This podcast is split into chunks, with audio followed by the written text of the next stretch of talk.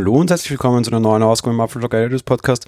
Tja, von Zeit zu Zeit kram ich mir hier sehr gerne Themen raus, die vielleicht irgendwann so ein bisschen in die Gegend von Apple gehen, die ihnen durchaus weh tut und ihnen durchaus unangenehm ist. Apple startet immer wieder neue Produkte, neue Ideen, neue Dinge und im Endeffekt versanden die dann so ziemlich. Das geht zwar mit ganz viel Dauert los, aber so ein halbes Jahr, Jahr später kann man sich dann eigentlich so fragen, so, aha, Lebt denn der alte Holzmichel noch? Was wurde denn eigentlich aus und wann starb dieses Ding, ohne dass wir sie je mitbekommen haben? Und solche Folgen mache ich ja immer wieder sehr gerne, weil ich ja durchaus auch ein bisschen provokant bin. Aber vielleicht auch dem einen oder anderen so ein bisschen diesen, diesen Vorsinn, vorauseilenden Enthusiasmus ein bisschen ersparen mag in Zukunft, weil am Ende vielleicht die Dinge dann doch nicht so toll werden, wie man sie sich erwartet hat.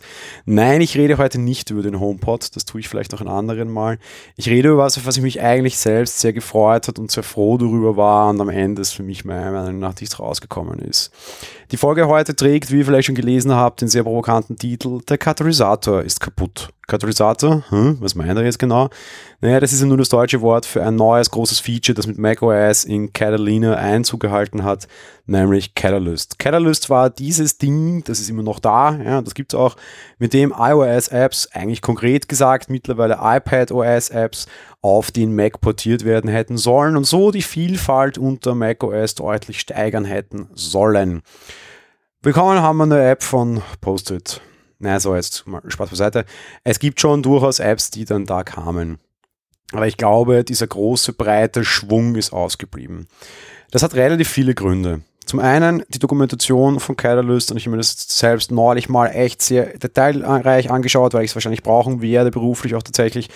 Die Dokumentation von Catalyst ist nach wie vor relativ schlecht. Die wurde besser, diese war noch weit weg von gut. Die Implementation von Catalyst war von Anfang an relativ schwierig für alle Techniker, die jetzt zuhören, dass alle Bundles irgendwie gleich heißen, ist halt echt auch eine dumme Idee. Und dass du da dann quasi nie so wirklich weiter wegentwickeln kannst, ist auch eine relativ dumme Idee. Aber sei es drum. Was man ihnen schon noch lassen muss, ich habe versucht, eine eigene kleine iPad-App von mir jetzt auch in den letzten zwei Wochen zu portieren. Das geht schon. Ja? Also so ist es nicht. Das ist es nicht so ein, das ist ganz übel. Aber das ist einfach eine, das könnte noch besser sein. Sagen wir es einfach mal so die Hauptidee oder der Hauptgrund, warum ich glaube, dass hier irgendwie etwas, etwas schief rennt, sind, dass hier zwei unterschiedliche Welten und zwei unterschiedliche Perzeptionen bei Apple zusammenfallen, die sich so vorher keiner gedacht hat. Wir stehen hier sehr oft, ich stehe hier sehr oft, aber generell sehr viele Leute sagen das auch oft hier und sagen, das iPad ist eine geile Hardware, aber die Apps drauf, die fehlen.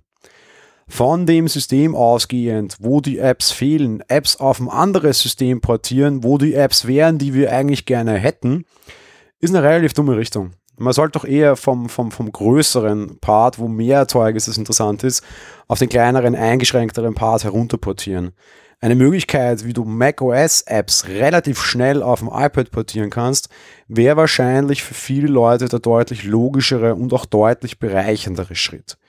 Der Grund, warum wir Catalyst bekommen haben, ist aber ein ganz anderer und den spielt Apple nicht offen.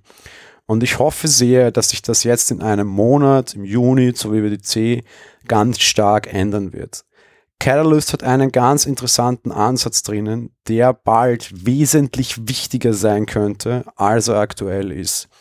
Wir reden darüber, ob ARM Macs kommen werden, also Macs mit dem Prozessor von einem iPad, zumindest der gleichen Sorte, wenn wir so wollen. Und dann plötzlich brauchst du Catalyst nicht als Portierungs-App-Geschichte so stark, weil dann plötzlich würden iPad-Apps mehr oder minder nativ auf so einem Mac laufen. Und dann wird es durchaus spannend. Und da würde ich durchaus groß darauf zählen, dass Apple vor allem auch diesen Schritt vorbereiten mag. Sie werden sehr sicher Intel-Prozessoren emulieren müssen, aber Catalyst könnte ein interessanter Schritt sein, wie du den Weg davon relativ stark wegkriegst und wie du vielleicht auch die Wartezeit deiner Kunden auf eine echt, echt native macOS, Catalina oder was auch immer das dann heißt, ja, Army äh, kriegst, ohne dass du quasi eine iPad-App nutzen musst, aber auch aus der Intel-Emulation rauskommen musst.